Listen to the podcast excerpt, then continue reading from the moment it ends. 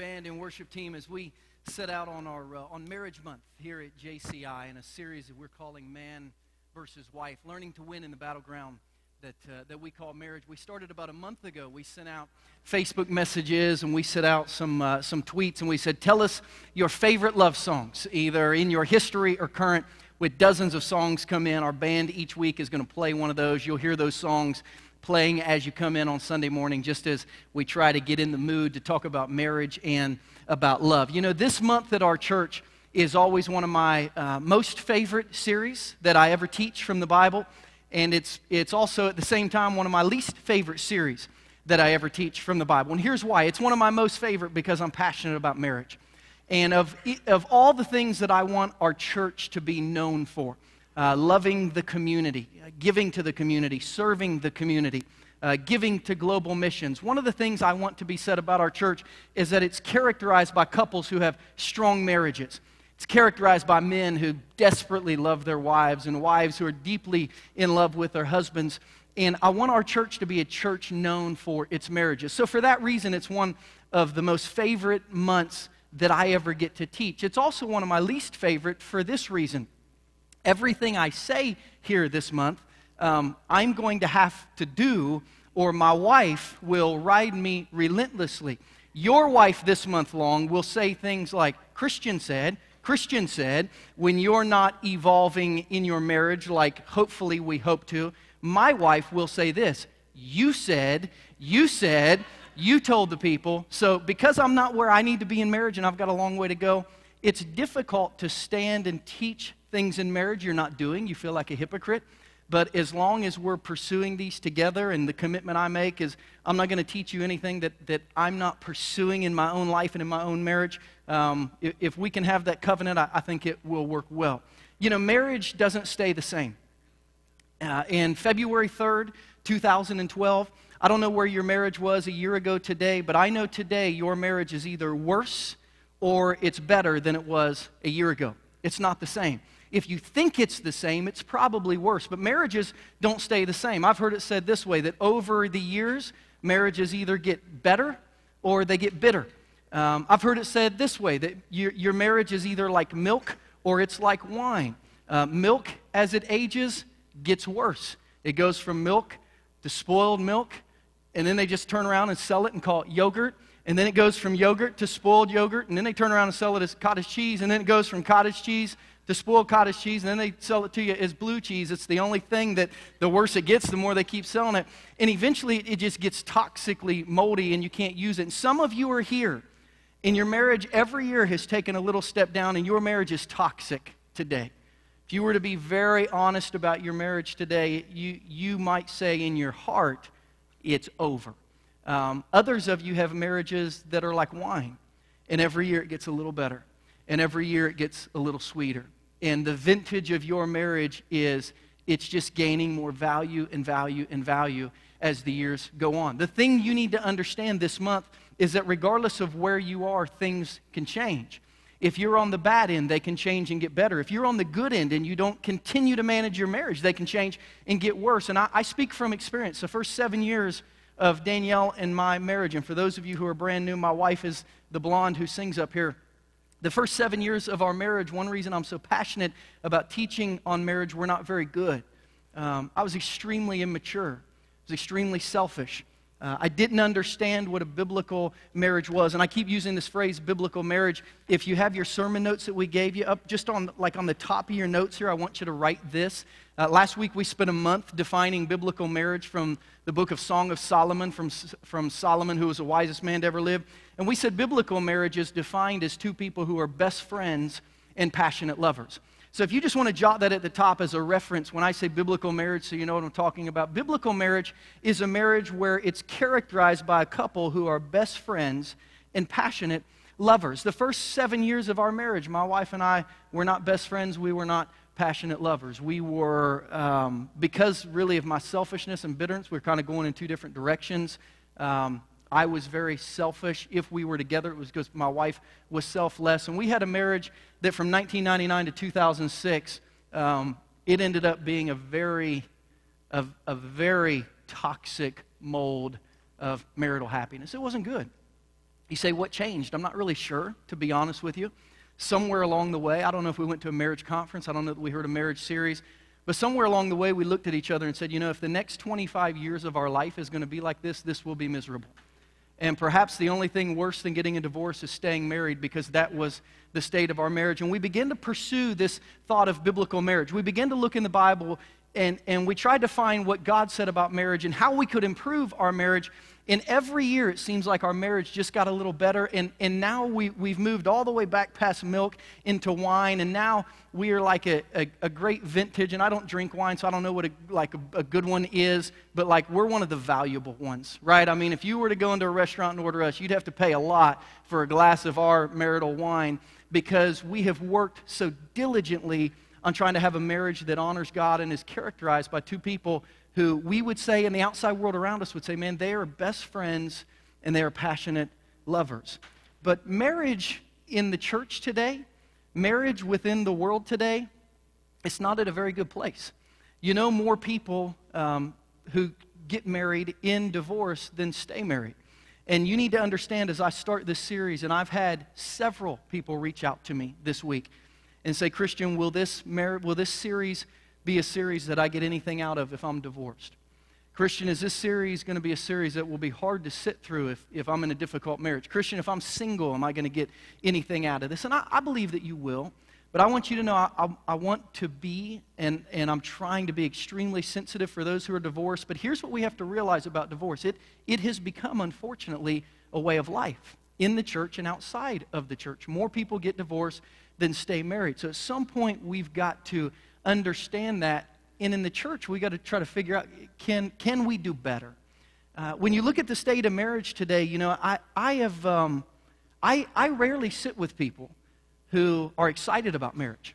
I rarely sit with people who have a goal to have a good marriage. As a matter of fact, I, I talk to young men in my 14 years of ministry, and there are a lot of men my age in their mid 30s and their 40s who have a goal to be a great dad. And they talk often about being the dad that they did not have because we grew up, our parents were in the boomer generation, they worked their tails off, and maybe we didn't see our parents as much as we wanted to. So I, I hear often from men who, who have a goal to be the best dad ever. And I hear often from uh, women who, since they were young and carrying around baby dolls, have a goal to be like the best mommy in the world. And I hear couples talking about having a good job and living in a nice house and having a nice uh, nest egg and developing a good career. But I have never, not even one time, sat with a man who said, It's my goal to be the best husband in the world.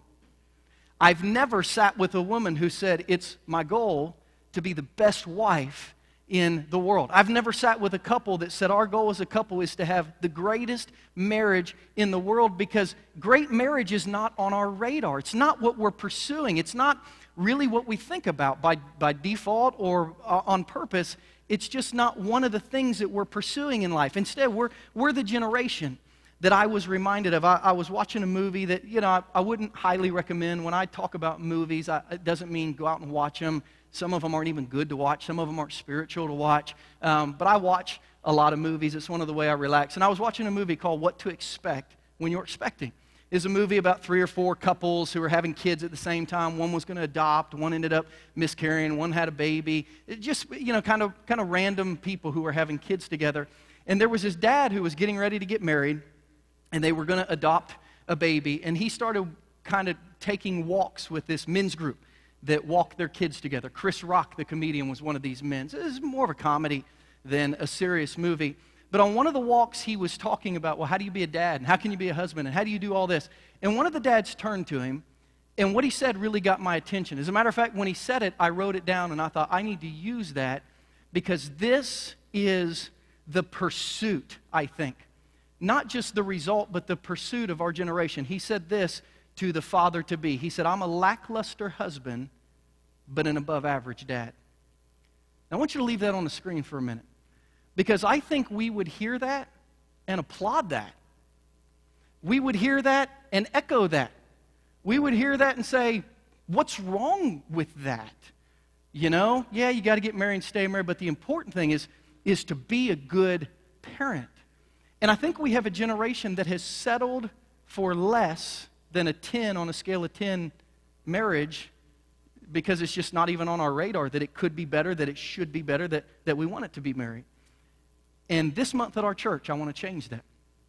This month at our church, I want to put up a target that is a real good picture of biblical marriage. And I'm hoping that we'll begin to pursue it, and we'll begin to talk about it, and we'll begin to make changes, and we'll begin to prioritize marriage instead of just uh, be married with, within the life that we have. And I want to talk to you what, about what the Bible says about that. Now, this month, if you're married in our church, it's going to be a good month for you. Some of you are not going to be able to be here every Sunday. You need to go online the Sundays that you're not here, and you need to watch the messages that you've missed. Because if you're married, this is a very important month for you. If you're divorced, I believe this can be both a very healing month for you and a good month of ministry. Last year, during our marriage series, I had a man in his 50s and a woman in her late 40s who had both been divorced less than a decade, who really told me after that series they were not able to release their divorce. They were not able to move on. They were not able to really understand what went wrong. They were not able to even have a chance at moving forward until the series. And the series on biblical marriage allowed them not only to understand what went wrong, to forgive themselves and their ex for what went wrong, but it allowed them to look forward to the future again with hope. So if you're divorced, that, that's my goal for you. If you're engaged, this is like the greatest marriage counseling that you can have this month because I'm going to draw a picture for you of what the Bible says good marriage is. If you're single, this is a this is a series you want to hang on to you want to keep in your back pocket because you will this may forever change the person you're looking for and the person you're trying to become for marriage. And if you're teenagers like the second row sitting here um, i wish i would have heard this when i was a teenager because it would have changed the way i dated who i dated um, how long i did it would have changed everything because i truly understood what marriage was. You know 2 timothy 3.16 says this all scripture is god breathed and it's useful so if you're in here today and you say, well, you know, is this series going to do anything for me? Listen, anytime you teach the Bible, it's going to do something for you if you're listening with your heart. So today we're going to open up our Bible. We're going to teach on marriage, but we're just going to read the Bible. And, and I've got some points in here for people who are not married, some things that you can hang on to. But today we're going to be in Genesis chapter 2, and I want you to turn to Genesis chapter 2 with me. And if you don't have your Bible, the ushers are going to come down the aisle and they're going to pass out Bibles. If you don't have one and you'd like a Bible to follow along today, just wave at them and they'll give you one. We've passed out more than 400 Bibles since our church began 16 months ago uh, in exactly this manner. If you don't have a Bible, or maybe you, maybe you think you have one but you don't know where it is, put your name in this one and keep it. It's yours, it's our gift to you.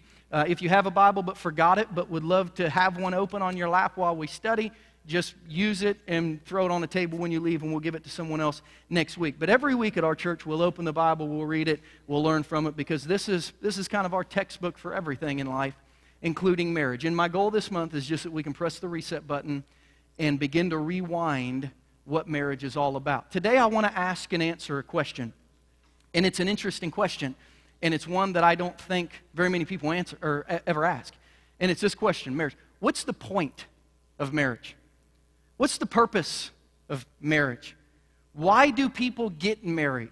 Why is it a part of history? What, what's the idea behind marriage? There are some people in here today who are married who have never asked this question, and because of that, their marriages are all messed up. There are some people in here today who are engaged and getting ready to get married, but they have no idea why, biblically, anyone is supposed to get married. There are some people in here today trying to figure out if they're going to be able to stay married. And the reason they're thinking about leaving their marriage is because their marriage doesn't have these things in them, uh, and it's because no one has ever told them. So today we're going to ask the question, and, and here's the cool thing about the question what's the purpose of marriage? God literally today gives us a verse that says this. Now, this is why people get married. If you've ever wondered why God had people get married, God says today, this is why people get married. And we can see how your marriage compares and what you need to do to move forward. Genesis chapter 2, we're going to start in verse 4, go through verse 7. Then we're going to continue the narrative in verse 15, go through verse 24. And it says this Now, this is the account of the heavens and the earth when they were created, and when the Lord God made the earth and the heavens. Now, no shrub had yet appeared on the earth, and no plant had yet sprung up, for the Lord God hadn't sent rain on the earth, and there was no one to work the ground, but streams came up from the earth and watered the whole surface of the ground. Then the Lord formed a man from the dust of the ground and breathed into his nostrils the breath of life, and the man became a living being. Go, go over to verse 15. This is where the narrative continues on this man. Now, the Lord God took the man and he put him in the Garden of Eden to work it and to take care of it. And the Lord God commanded the man, You are free to eat of any tree in the garden, but you must not eat of the tree of the knowledge of good and evil, for when you eat from it, you will certainly die. The Lord God said, It's not good for the man to be alone, so I'll make a helper suitable for him.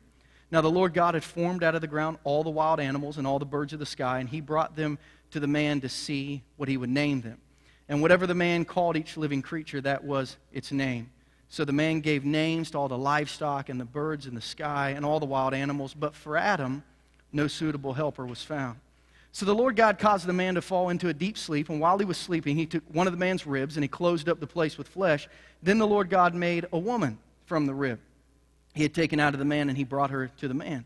And the man said, This is now bone of my bones and flesh of my flesh, and she shall be called woman, for she was taken out of man. That is why, by the way, if you have a pen, underline that. That is why. Here's the reason why. Remember, we said, What's the point? Why do people get married? This is why God says people get married. This is why a man leaves his father and mother and is united to his wife, and they become one flesh. Wait a minute, wait a minute. What is why? This is why. say, what, what's this? It's everything from Genesis 2, verse 4 to Genesis 2, verse 24. If we can understand this story, we can understand why people are supposed to get married. If we can understand the dynamics of why God needed to give Eve to Adam, we can understand men, why we're supposed to have wives. We can understand wives, what type of wives we're supposed to be. If we can understand what just happened in Genesis chapter 2, we can understand why people are supposed to get married. So, marriage, what's the point? Three things that stick out pretty clearly in the text if you read over it and you comb through it slowly. Number one, clearly, people need people. Why do people get married? Because people need people. You know, if, if we were to pick up just the Bible and start reading, we would start at Genesis 1 1. For those of you who have never been to church, for those of you who don't know anything about the Bible, the very first book of the Bible is called Genesis. The very first verse of the Bible says, In the beginning, God created the heavens and the earth. And in Genesis chapter 1, we just hear what God did. And everything that God did up to Genesis chapter 2:18 was perfect, or what God called good. Day one, he said, Let there be light. There was light, and he was like, This is cool. This is good. Let's go to bed and start over again tomorrow. Day two, he said, How about we take this ball of water and we divide it? Water's below from water's above, and we can create some, some air. Uh, and he did that, and he was like, That's cool. That's perfect. That's good. Let's go to bed and we'll start again tomorrow. He woke up on day three and he said, Let's take that, that water and let's make some land out of it, and, and let's go ahead and plant some trees on that land. Now, when I was young, my, my dad, who is constantly uh, I'm like my dad. He's, he's totally ADD. He can't sit still. He's got to have a hobby. So he decided one year he was going to start painting. Um, and he bought a bunch of VHS tapes at the time. The kids don't even know what that is. Um, of a guy named Bob Ross. Y'all know who Bob Ross is? Big haired Bob Ross. Bob Ross was always in our living room painting with my dad. And Bob Ross would, you know, paint happy little trees and happy little birds. And I kind of picture God like Bob Ross without the afro here in Genesis chapter 2 on day 3. He's like, how about some land? And he's like, why don't we put just a little happy little tree there and a happy little bird there? So God's like, land, trees, cool, that's good. Let's go to bed. Day 4, he's like, let's hang, let's hang some lights up in the sky. How about sun, moon, stars? Boom. That's awesome. That's good. Let's go to bed. Day five, he gets up. Uh, we got all this water and all this, all this air. Let's put some stuff in the water. Let's put some birds in the air. He does that. That's great. That's perfect. Goes to bed. Day six, let's create some animals. That's cool. Let's create the man. And for the first time in the Bible, in Genesis 2.18, everything up to Genesis 2.18 have been good, good, good, good, good. And all of a sudden we hear not good. And it's like, er, put the brakes on. God just said something was less than perfect? He sure did. At Genesis chapter 2:18, the Lord God said, "Wait a minute. This isn't good. This, this day can't be done yet because this isn't perfect. It's not good for the man to be alone. I'm going to make a helper suitable for him." Now, on this thought of alone, I mean, I looked up and could give you dozens of verses on why the Bible says it's not good to be alone. I could give you dozens of verses on why the Bible says it's not good for us spiritually or emotionally to feel alone. But today I'm just going to stick with Genesis 2:18 and I'm going to pull like the parent card. Do you ever have your kids just say why why why why why and eventually your answer is because because I said so. You say, why is it not good to be alone? Because God said so. That, that's all I need today. Well, why isn't it good to be alone? Because God said so. Where? Genesis 2.18. God said, this isn't good for man to be alone. And notice what God didn't create um, so that Adam would be alone. Because this is, we're like in version 1.0 of humanity. And God could have created anything, right? Adam is alone. Adam needs someone. He could have given Adam a friend. He didn't give Adam a friend. He could have given Adam uh, parents. He didn't give Adam parents. He could have given Adam in laws, but God would never want to do that to anyone. Um, you know, he, he um, I shouldn't have said that, but I did. Um, he, you know, he could have given Adam a son. I mean, what does a dad want more in life than a son? He could have given Adam a son, but he didn't. He gave him a wife. He could have given him anything. But the person that this person needed to make life perfect was a spouse. Now, it's interesting that God would do this. But what's even more interesting is the order that God did it in. And let me explain this to you. In Genesis chapter 2:18, God recognized a need in Adam's life that he did not immediately meet.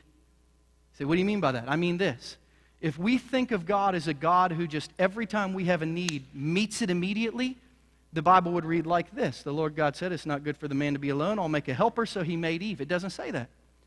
It actually says that God saw the need, God saw how he was going to meet the need, but then he let it linger for a while.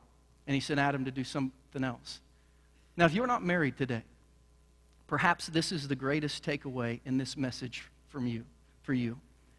Because there are some people in here today who have some needs financial needs, emotional needs, physical needs, career needs. There are some people in here who have some needs. And you're wondering if God sees those needs because He hasn't met them yet. And you're beginning to tell yourself God doesn't care. God doesn't see. God can't help. But Genesis 2:18 says that sometimes God sees your need he knows exactly what he's going to do to meet that need, but then he waits. And he lets you continue to be diligent in what he's called you to do. And at some point in the future, there'll be an intersection of your life with God's promise, and he'll meet that need. See, so often when we have a need that goes unmet for any period of time, we just quit. We just stop. We just give up. We just think God doesn't see, God doesn't care, God can't help. And what God wanted Adam to do and what God wants us to do is sometimes it's just, you just got to keep moving forward because the need will be met in the future. God always sees needs, God can always meet needs.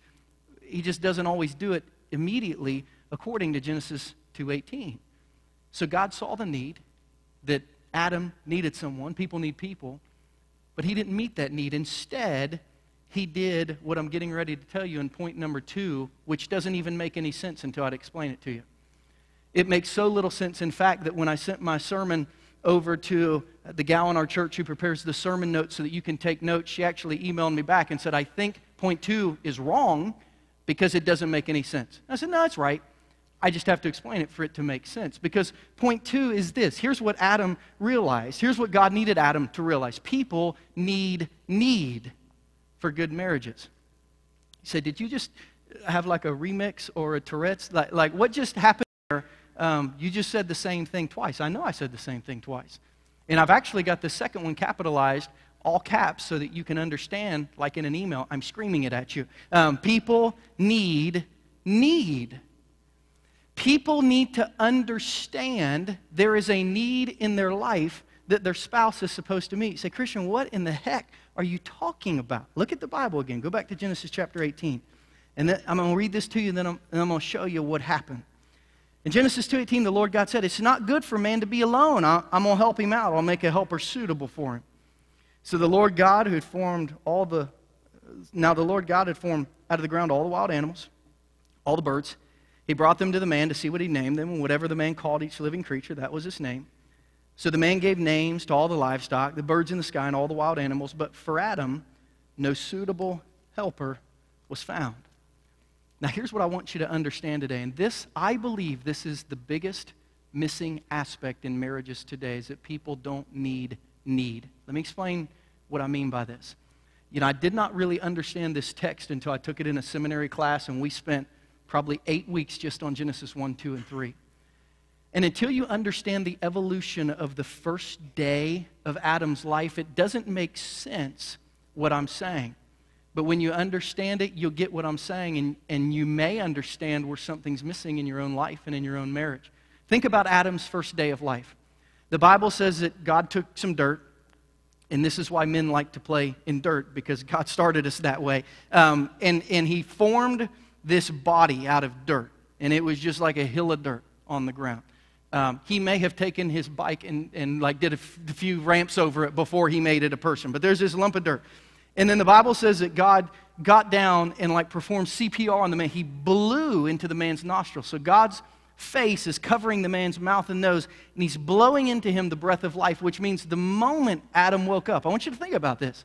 The very first time Adam ever opened his eyes, he literally is looking directly into the face of God, which is probably an inch from his face.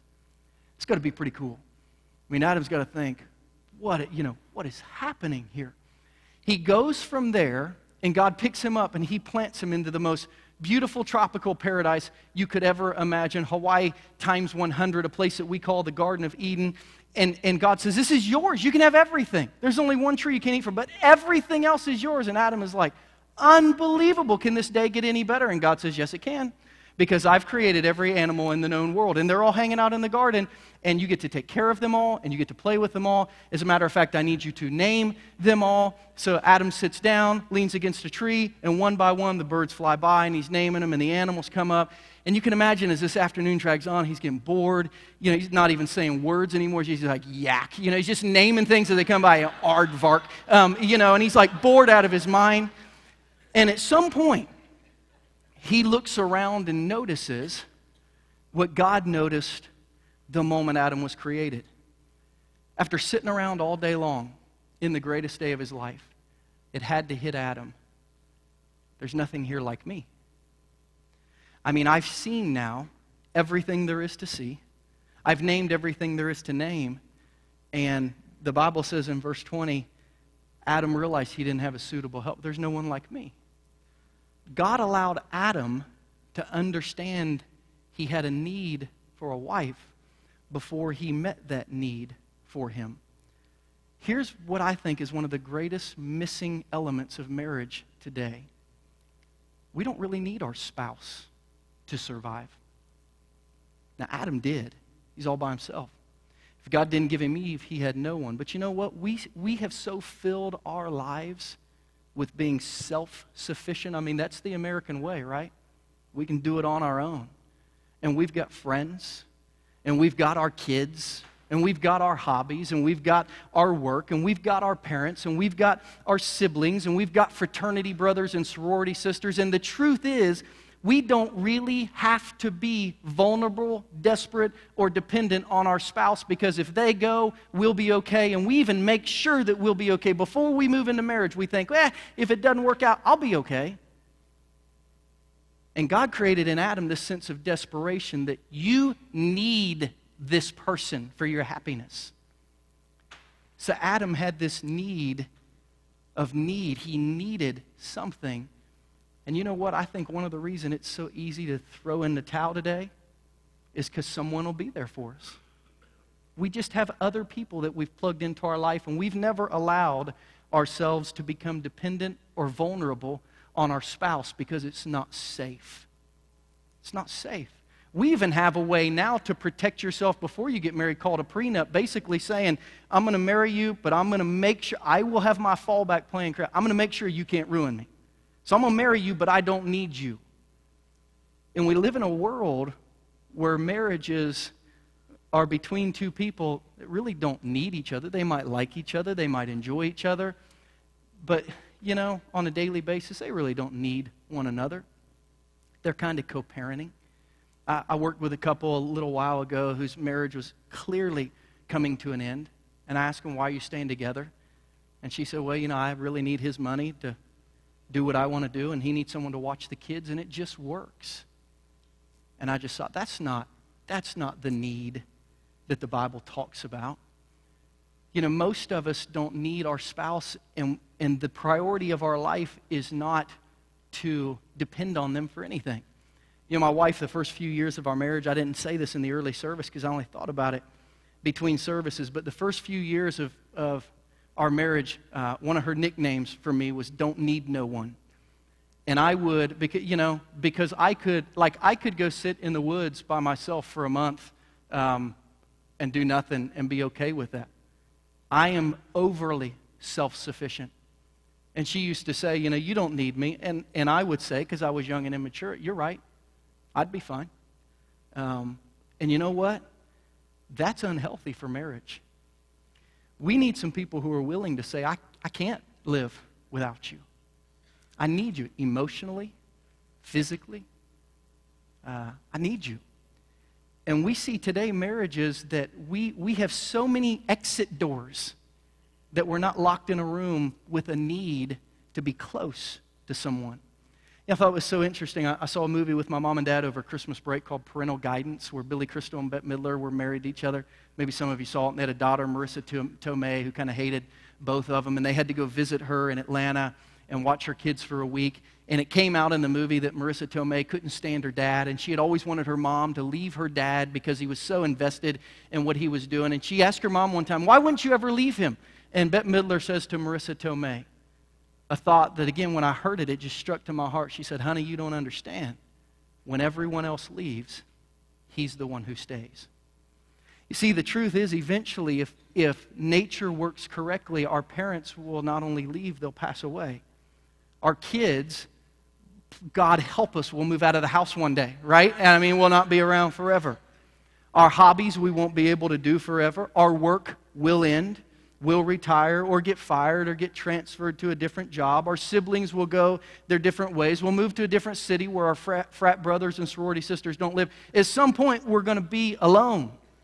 And we're going to need to need our spouse because they're the one who stays.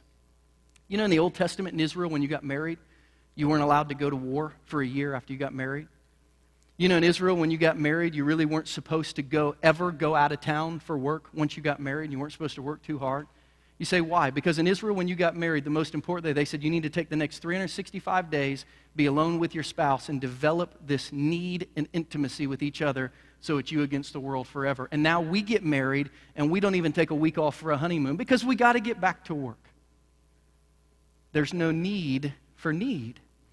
You know, I'm a. Uh, I'm a big baseball fan.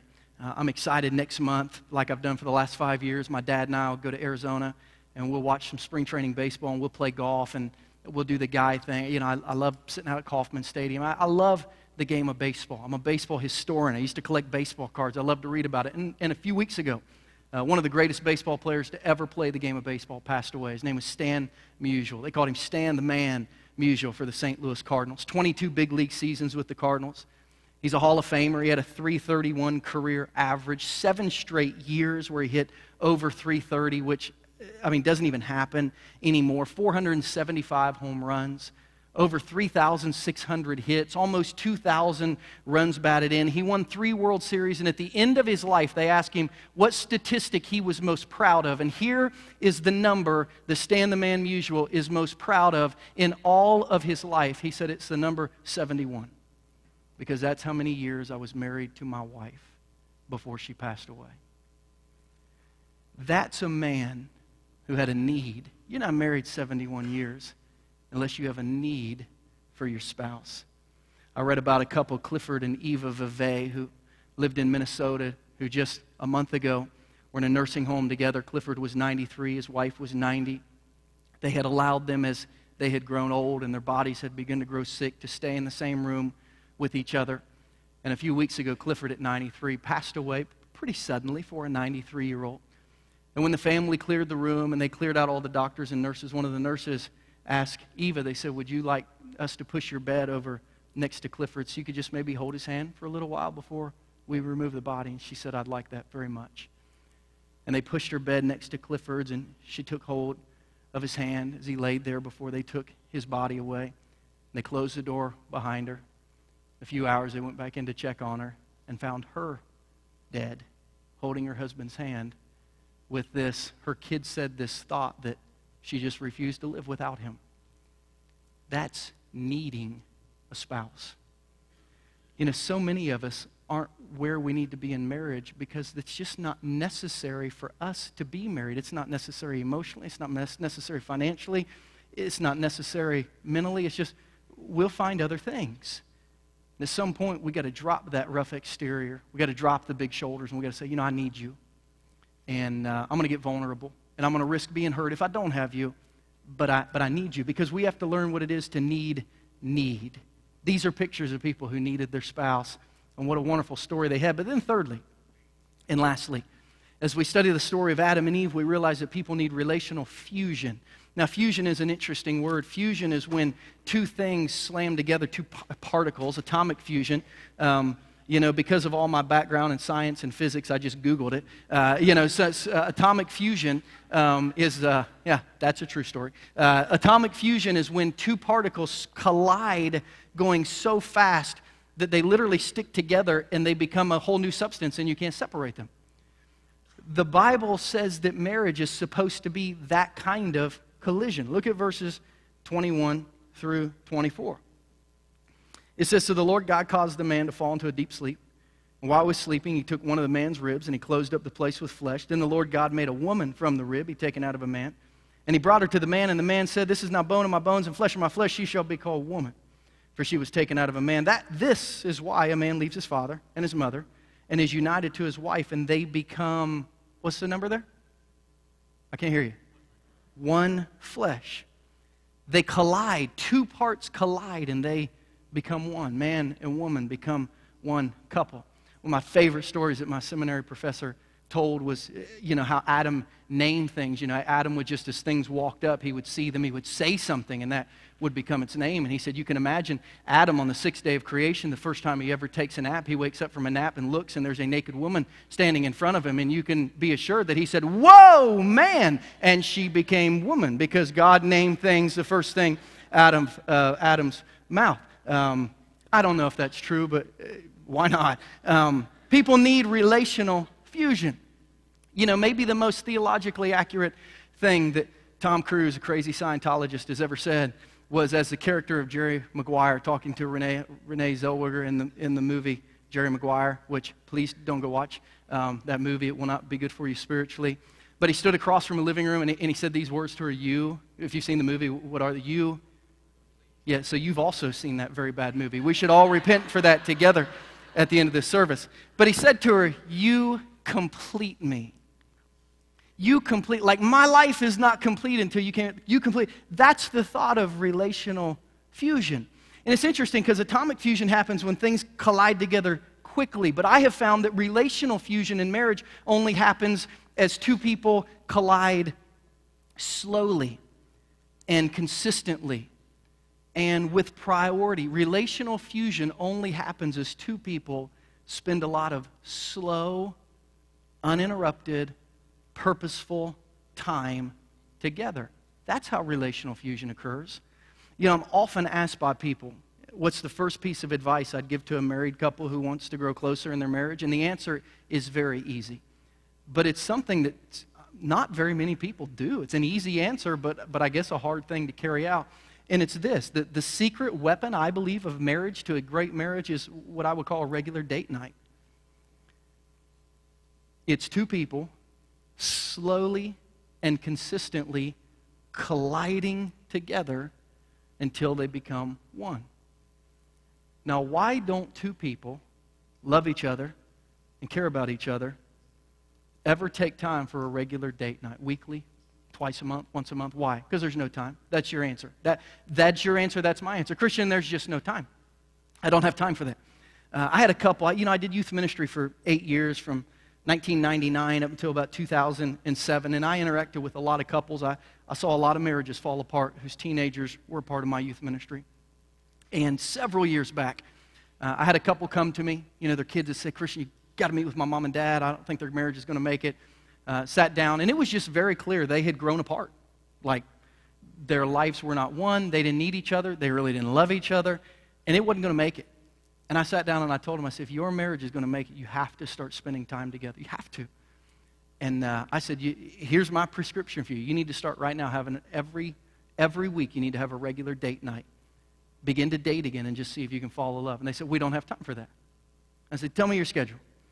The dad was a uh, former college basketball player who was playing in two rec leagues uh, during the week on different nights in different places uh, and played basketball twice a week. The two nights that he didn't play in basketball, his wife was a fitness freak and she did a spin class. So, four nights of their week were taken up playing basketball and spin classes. And they had a middle school daughter who was in competitive softball. She was a competitive softball player, very good, went on to play college. And they had a fifth grade son who did taekwondo. Mom did taekwondo with the son, dad did uh, competitive softball with the daughter. And I mean, their lives literally never intersected. And I sat down and I told him after we met, I said, guys, you're going to have to give some of that up. If you want your marriage to be priority, you're going to have to say, it's not that you don't have time, it's that you refuse to make time. You're saying these things are more important. And they said, We're just not willing to give that up. These are things that are important to us. Several years later, I went to watch the daughter play a game of college softball. The mom and dad had divorced. And as I sat in the stands, the mom sat by herself behind the backstop, and the dad stood out along the left field fence with his arms resting on the fence watching. And I just watched this family as this girl was playing softball. And at the end of the game, they kind of came together, the three of them, and I talked to them for a little bit. She got on her bus and went back to school. Mom got on her car in her car and went her way. Dad got in his car and went his way. And I thought, I wonder if it was worth it. I wonder if all their time refusing to make marriage a priority, and now they're both going back to their apartments. And their daughter goes back to school. She's probably the only healthy one of the bunch. I wonder if it was worth it. You see, at our church this month, it's time to figure out whether or not you want your marriage to be a priority. You have time. Even if you make a hundred bucks an hour, guess what? Taking off two hours of work a week to take your wife out for a cup of coffee, um, be worth it in the long run, I promise you. Having your kids play three sports instead of four, or maybe being an assistant coach instead of a head coach, or maybe carpooling every now and then instead of taking your kid to everything. I mean, at some point, there's got to be some sacrifice if marriage is more important than I'm a lackadaisical uh, spouse, but I'm a, I'm a great parent. At some point, things have to change. It's time to get rid of the excuses and talk tough on will marriage be a priority? And here's what I mean like when we sit down on Sunday night, will we say, priority number one, when is our date this week?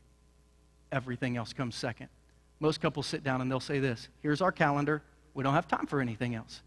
What if you said, Here's the calendar. First thing on it is the date we're going to have. And then we'll figure out everything else. You know the second answer I hear most often?